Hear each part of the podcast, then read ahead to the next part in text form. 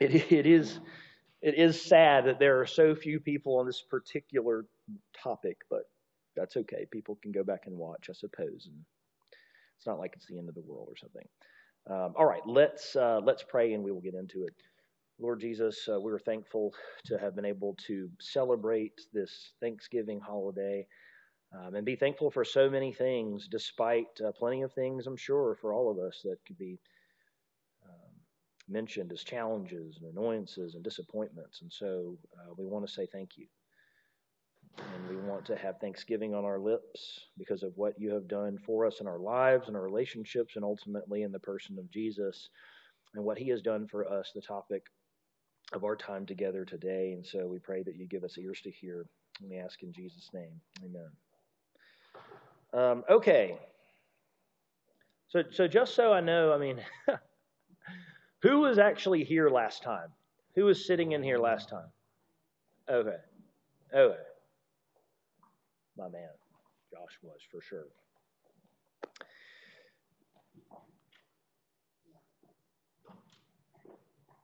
So we talked about justification and it, someone who was someone who remembers kind of what were what was the main kind of tension that I pointed out or the uh, about justification that might have been a new newer concept.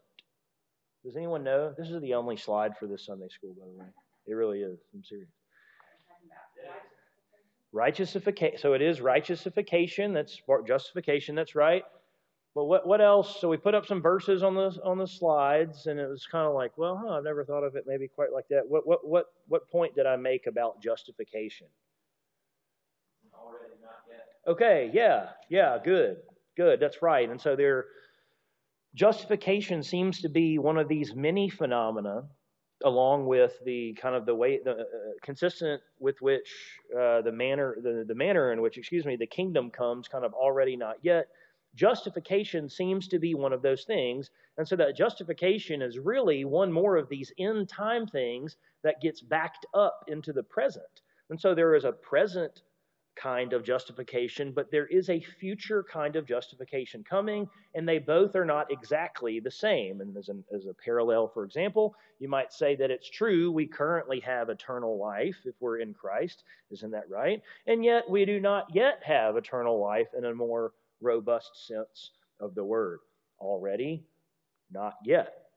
We are raised up and resurrected with Christ already, but not yet how it will happen. And so, similarly, what I'm suggesting is that the whole scandal of Paul's doctrine of justification is he takes something that everyone would have expected and everyone, in some sense, should, should still expect, to be at the end, where even Jesus says, By your words you will be justified, by your words you will be condemned. Paul in Romans chapter 2, speaking of it, will be the doers of the law who will be justified on that day, uh, where Jesus judges the secrets of men's hearts by Christ, uh, where the secrets of men's hearts are judged uh, in, in, Christ Jesus.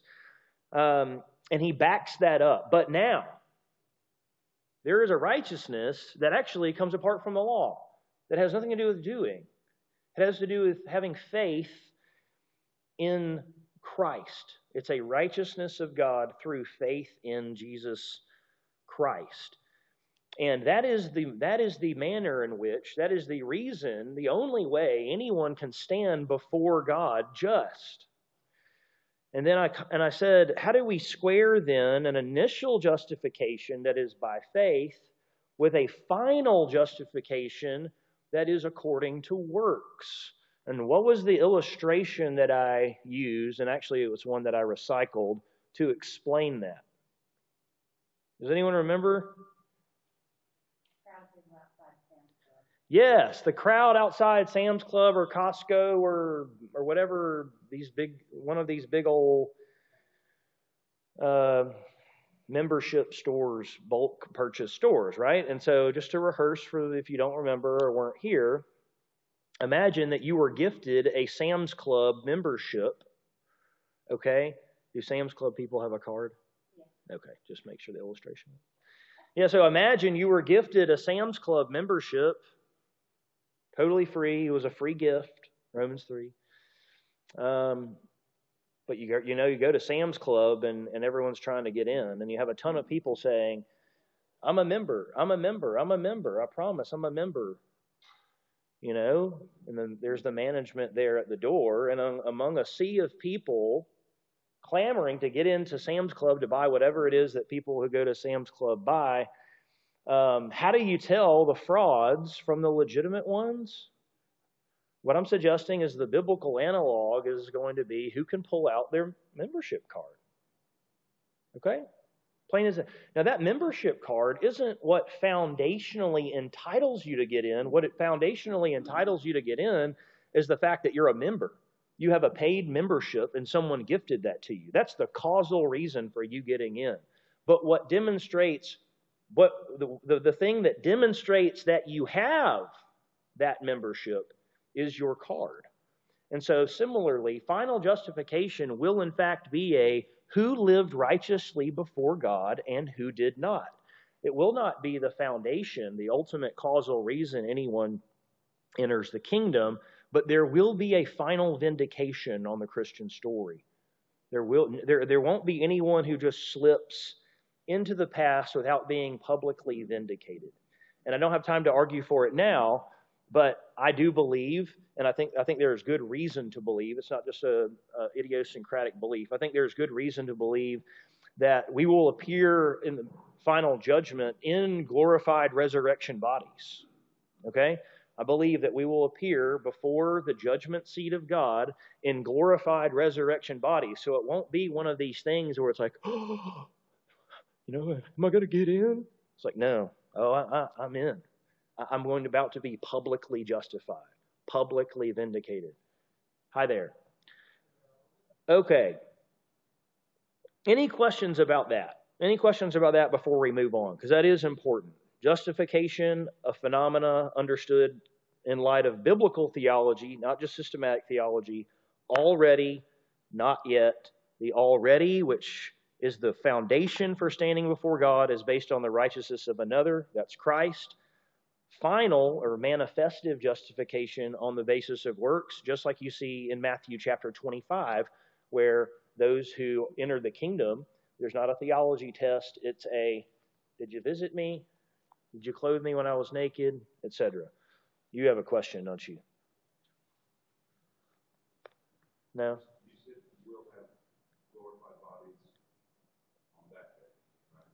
Yeah.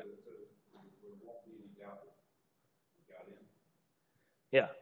I'm saying when we, when we are judged, my I don't have time to, I'm asserting this. I don't have time to go defend it. I think there's good reason to believe that we will appear before the final judgment seat of God in glorified resurrection bodies. Prior to that, for 70 or 700 years in heaven, disembodied. Like in the intermediate state?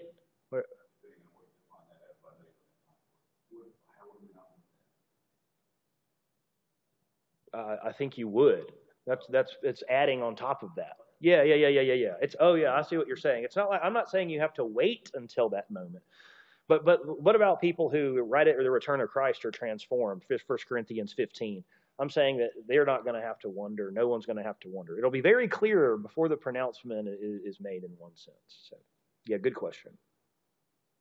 Okay, but here's the thing. So there we justification. If you have questions about that, if the idea of kind of two phases of justification and already not yet is confusing to you, please come ask me questions. I'm happy to discuss it with you. But here's the thing we're going to move on from that because you might agree that justification comes through faith, this righteousification. But you might disagree about what the righteousification or justification actually means. In fact, you might think it comes through union with Christ, but still disagree about what it means. Um, and, and this really was at the heart of the Protestant Reformation. Does the righteousification that happens means that there is righteousness, that there is charity, that there is virtue that gets infused into you so that you are a better person? Okay, that you, so that you are a just person. There's moral change um, such that you are not, in fact, guilty any longer. Or is justification that no, you're you are guilty because you're a sinner, but you are being treated as though you are righteous because of the righteousness of another. So uh, let, let, me let me give you a couple of examples here. So I want you hear this from the Council of Trent, from the Council of Trent, which of course played very large uh, in in uh, opposing Reformed theology. This disposition or preparation, it's talking about the work of the Spirit preparing people's hearts, um, is followed by justification itself, which is not only a remission of sins, but also the sanctification and renewal of the inward man through the voluntary reception of grace and gifts whereby an unjust man becomes just. You hear that language? Becomes just themselves. And from being an enemy from a friend, that he may be an heir according to the hope of everlasting life. For though no one can be just, move it skipping down a little bit. For though no one can be just except he to whom the merits of the passion of our Lord Jesus Christ are communicated, Yet this takes place in that justification of the sinner when by the merit of the most holy passion, the here it is, the charity of God. This is what happens in justification. The charity of God is poured forth by the Holy Ghost in the hearts of those who are justifies and inheres in them. Whence man, through Jesus Christ, in whom he is engrafted, receives that justification, together with the remission of sins, all these infused at the same time faith, hope, charity. So you see that language? Justification is me. Doesn't it does to be very very clear. It's not like everyone believes that fruit follows faith. That's not what's being said. They're saying that justification is itself something where morality and virtue and righteousness and justice is infused into someone, that is the righteousification. The instrumental cause of that is the sacrament of baptism, which is the sacrament of faith. So, here from Catechism 1266 the Most Holy Trinity gives the baptized sanctifying grace, the grace of justification. Now, Protestants, you hear that like, wait, what? The Most Holy Trinity gives the baptized sanctifying grace, the grace of justification, enabling them to believe in God, to hope in them, and to love Him through the theological virtues, giving them the power to live and act under the prompting of the Holy Spirit through the gifts of the Holy Spirit, and allowing them to grow in goodness through the moral virtues.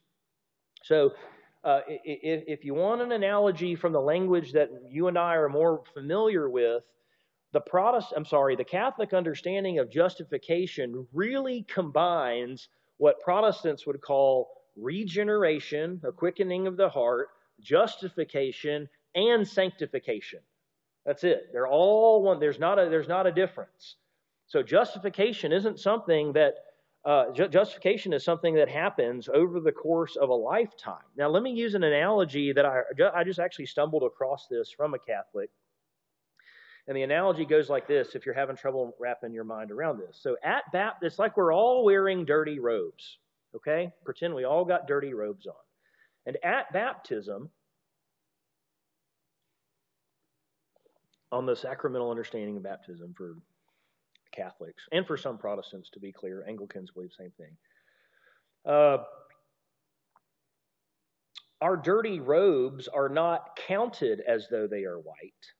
They are actually made white. Okay? They're actually made white.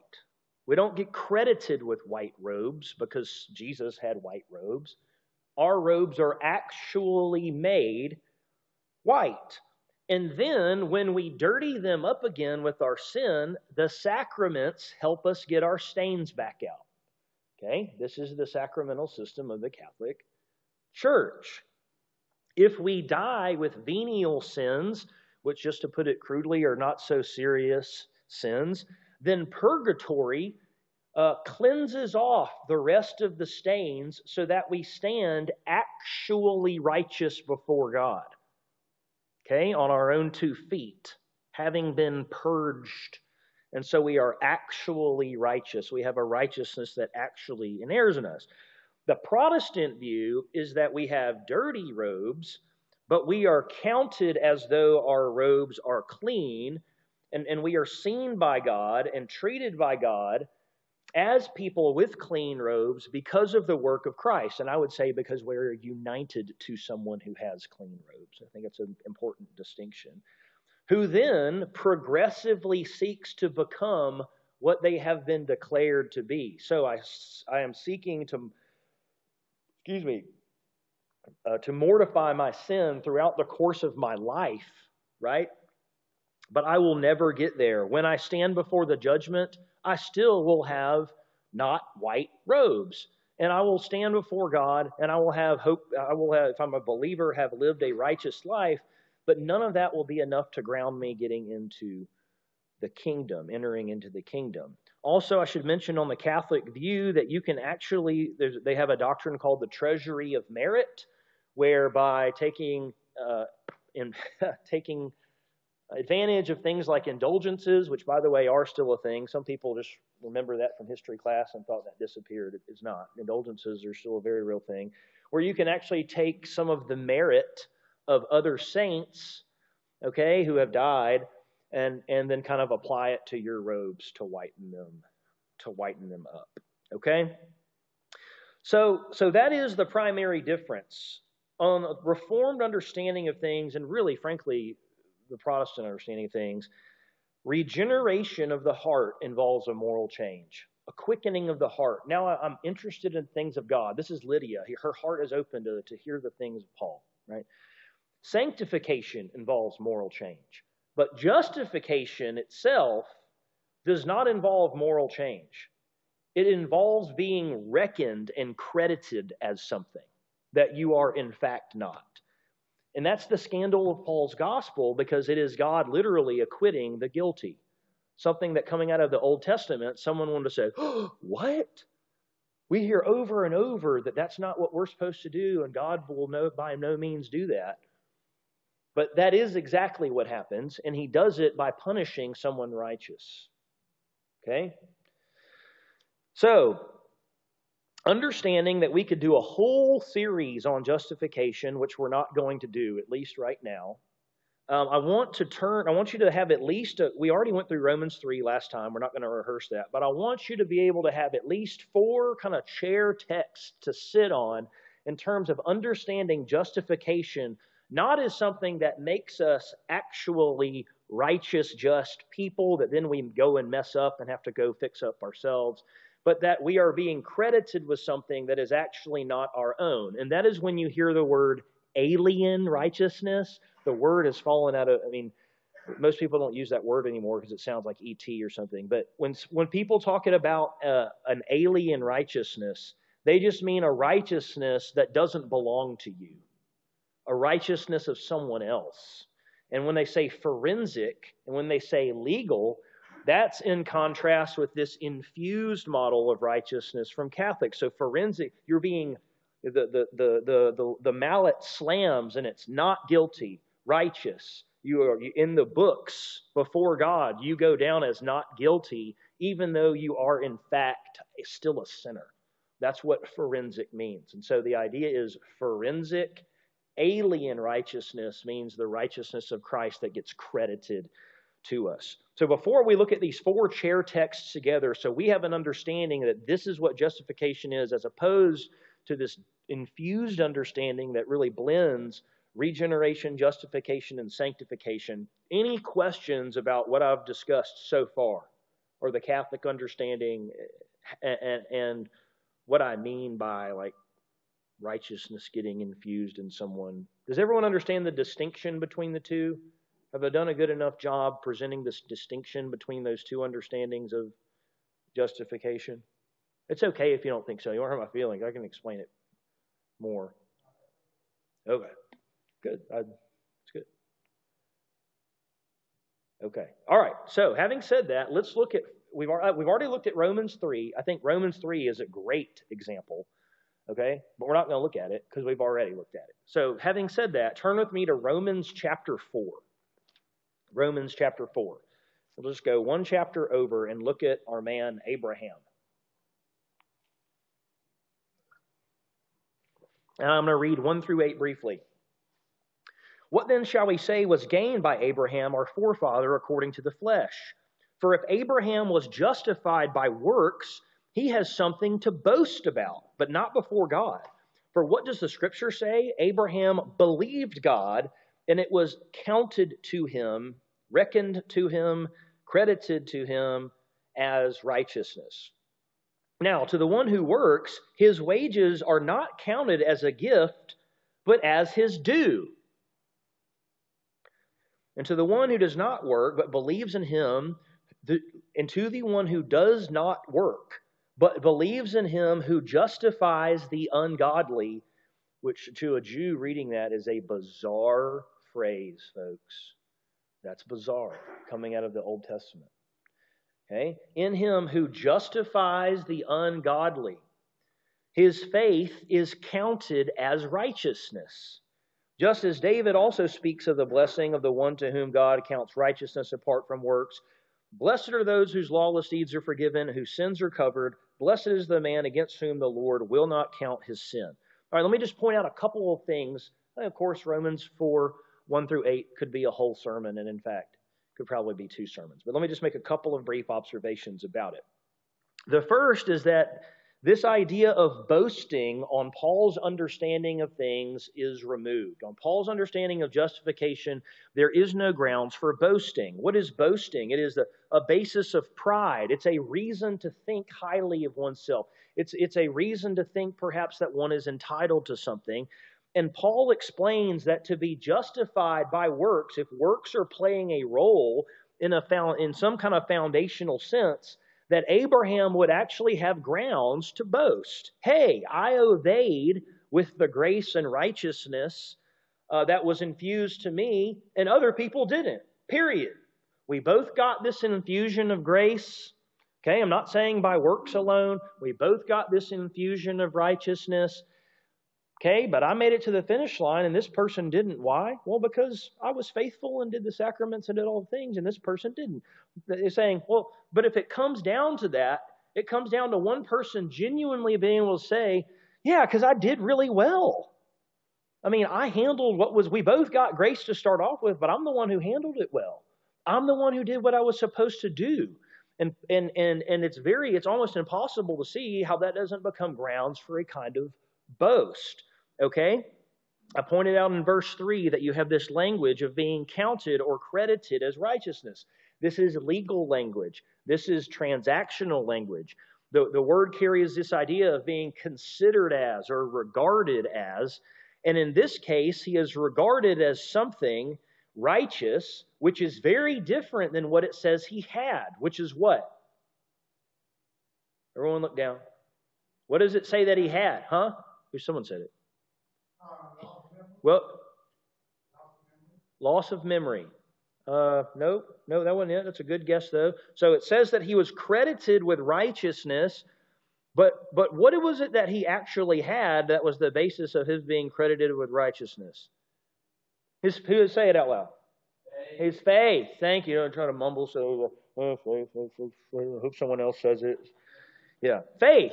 Right. So notice the reason that he is righteousified, if we're, if we're wondering if righteousified means righteousness getting infused in me or righteousness getting credited to me, it's interesting that he is righteousified not because of righteousness that he has or right things that he did, but because of his faith. That's what inhered in him was faith. He had faith, and as a result, it was credited to, to him. It was credited to him as righteousness. Um, Let me see how far I want to skip down. We got to keep we got to keep moving here. There's so, there's going to be so much said here. Abraham believed God; it was counted him as righteousness. Yeah, to the one who works, his his wages are not counted as a gift. but as his due, and to the one who does not work, but believes in him who justifies the ungodly, his faith is counted as righteousness. Um, again, let me just say on the Catholic account, where justification is a process that, that goes throughout an, someone's entire life, it's just, it's very difficult. Oh, yes, I'm sorry. Question. Uh, you might have said this, but like the, the word counted, is that, that God justifying right there? Is that justification?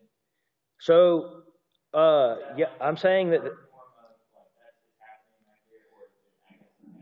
So, yes, I'm saying that, that is, it's describing that process. So the word justifies occurs down there in verse 5, him who justifies the ungodly. But remember, justifies and righteous and righteousness, they're all the same word group. So here, when we're trying to figure out, and then you look at verse 2 for if Abraham was justified by works, he's got something to boast about. But the scripture says something else that it was counted to him as righteousness. So being counted as righteousness is explained as what it means that he was not justified by works. Does that make sense? Okay, yeah. So that's the idea. It was counted to him as something. If he had worked for it and then he had been said, you know what, you did really well with the grace you had, that would have been like the, the, the, the laborer who deserves his wages. It wouldn't have been a gift.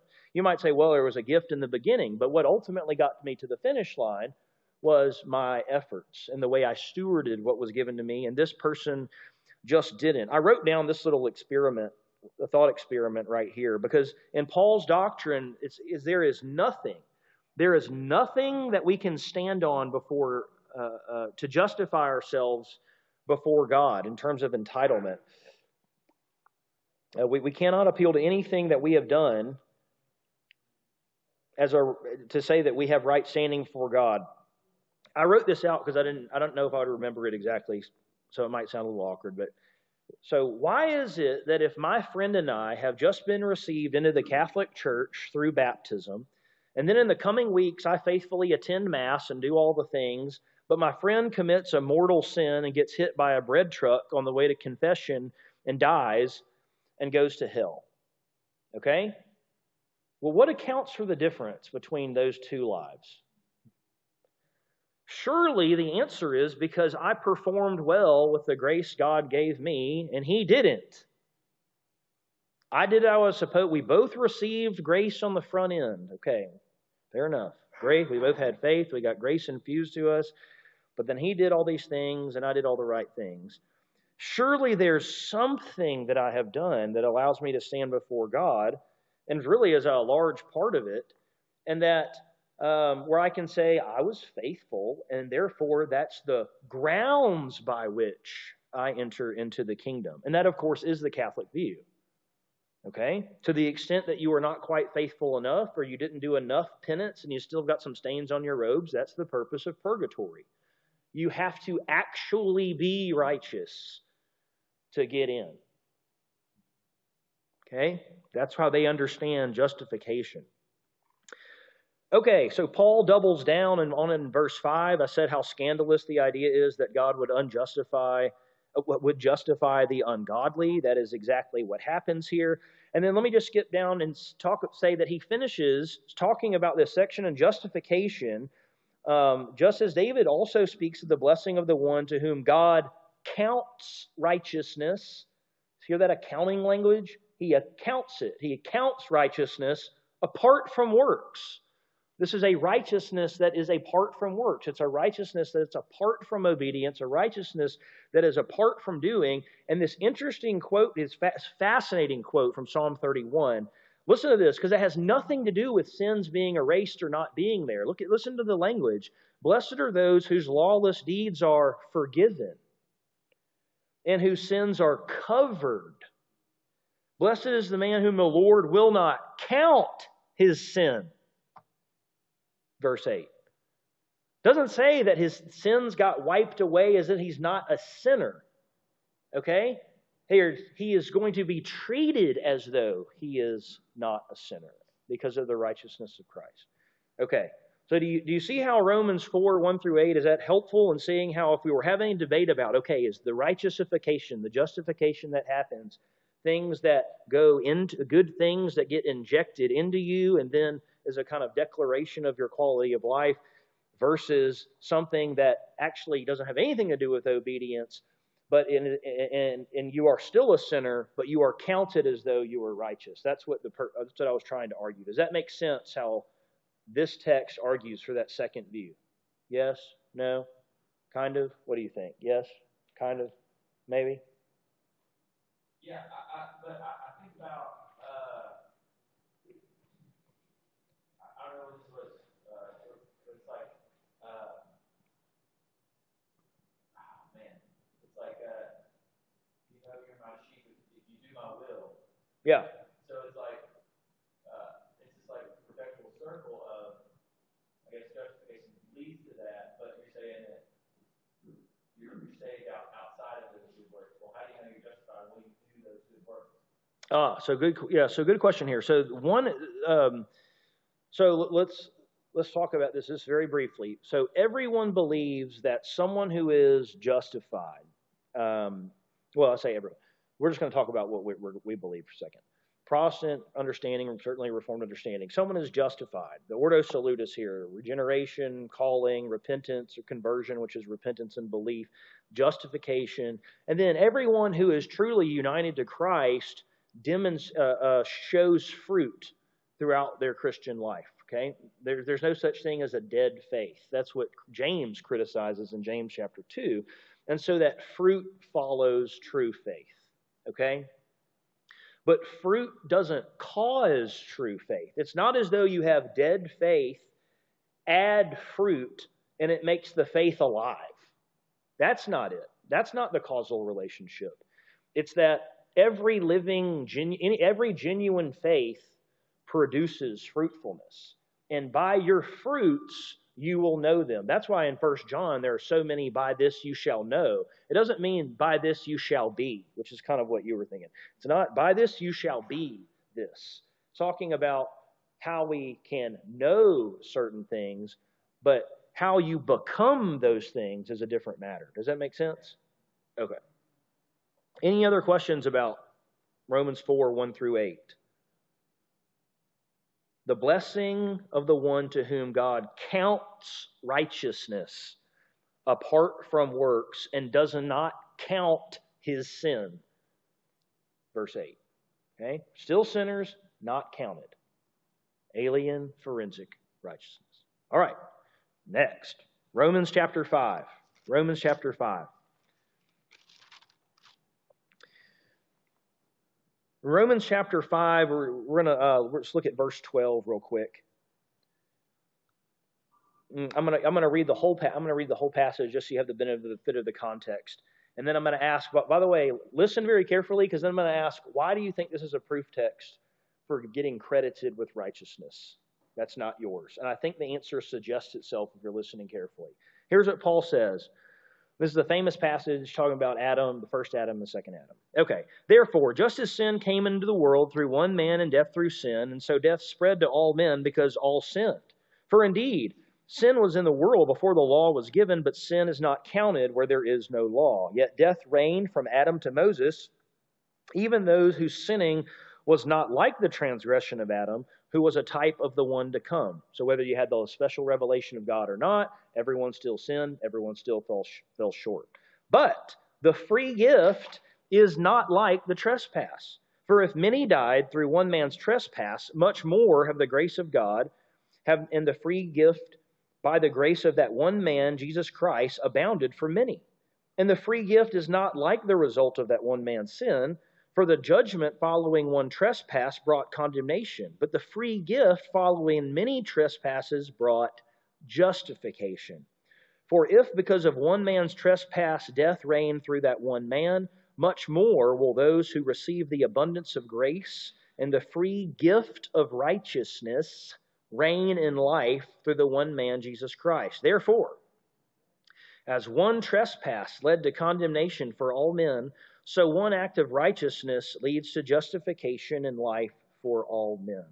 For as by the one man's disobedience the many were made sinners, so by the one man's disobedience the many will be made righteous. Now the law came in to increase the trespass, but where sin increased, grace abounded all the more, so that as sin reigned in death, grace might also reign through righteousness, leading to eternal life through Jesus Christ our Lord. Okay, so I just want to stop and ask why do you think this passage, what conceptually here seems to suggest strongly that the justification, the kind of righteousness or being made righteous, even the language, is understood as something that you're credited with as opposed to something that you actually have inside of you. What do you think? Why did I pick this passage? Yes, sir.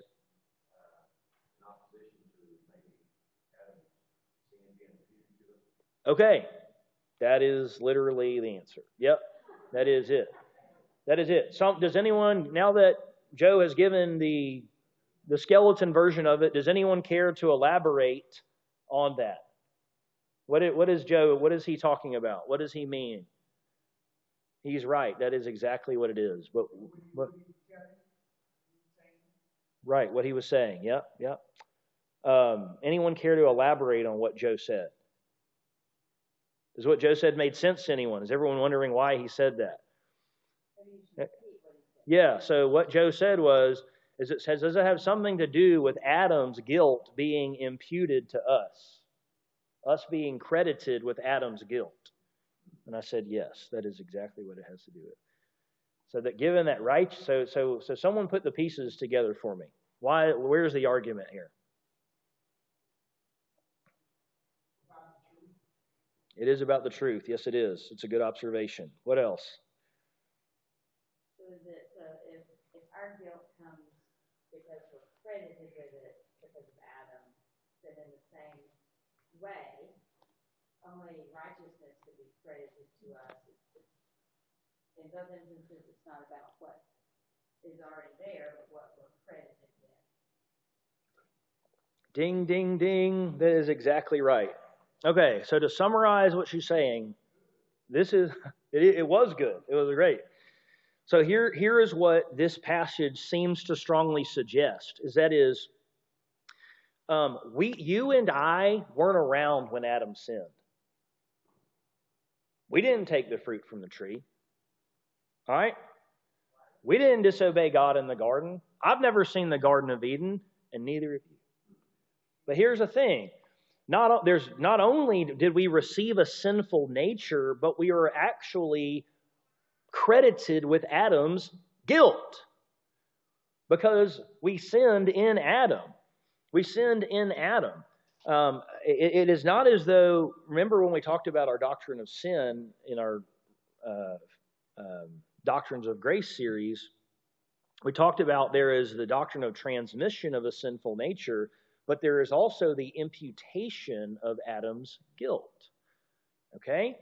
But you and I are credited with Adam's guilt because he stands at the head of the human race Jesus similarly stands at the head of the family of God in terms of being redeemer. And, and, I'm not bickering about God being Father and Him saying, but but the the the the the, the parallel here, here is very clear.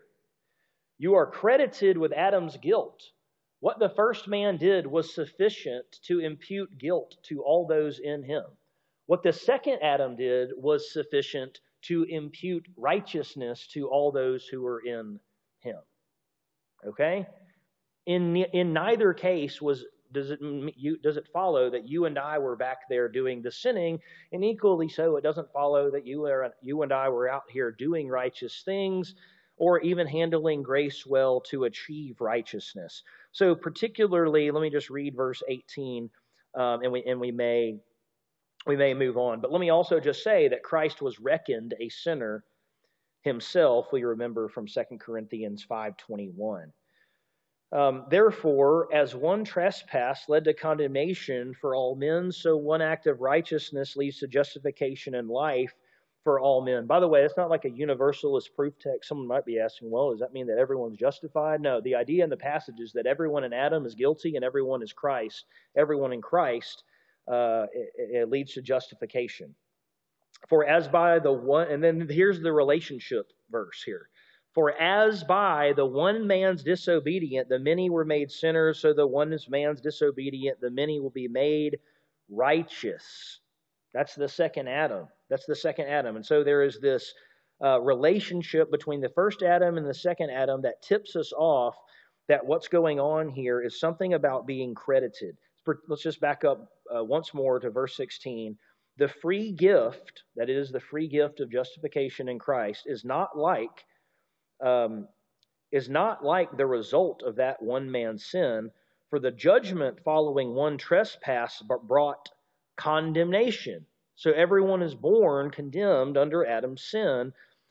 But the free gift following many trespasses brought justification. Brought justification. Okay?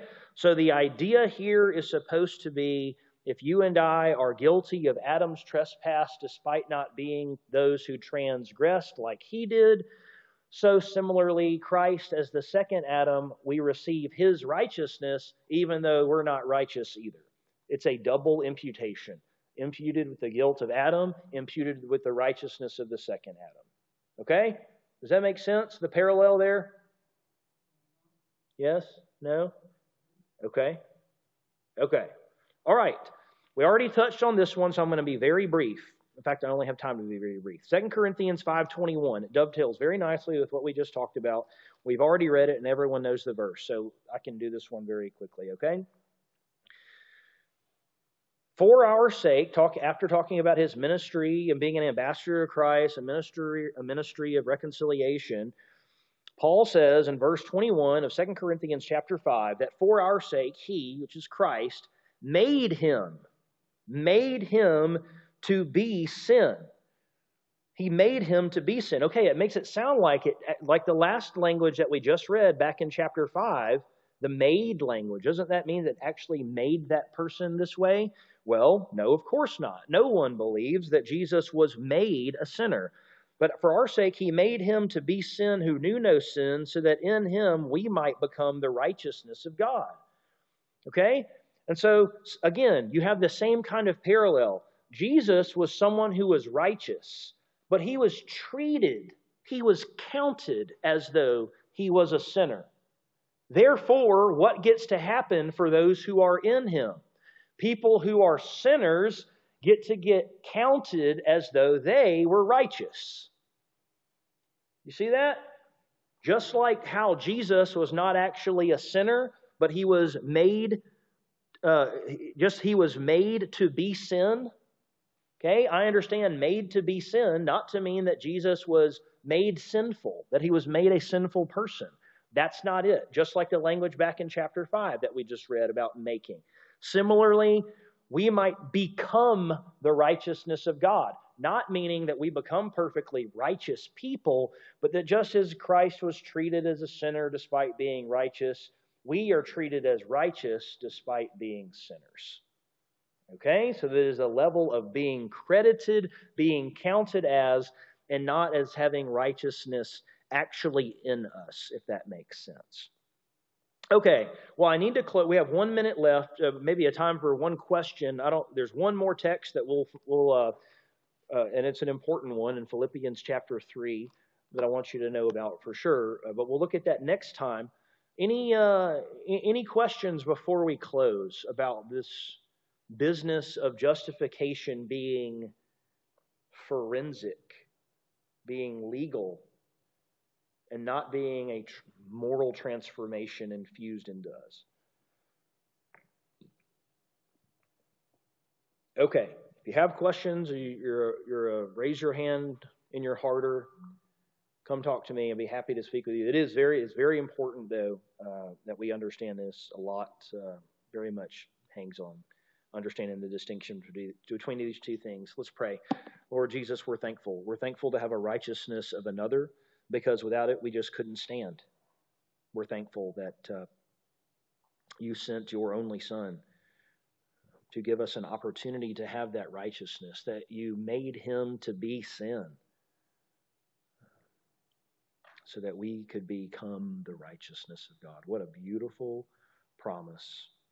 Thank you for this beautiful doctrine of justification. We pray that we would understand it faithfully that it would lead to our fruitfulness. In the name of Jesus, amen.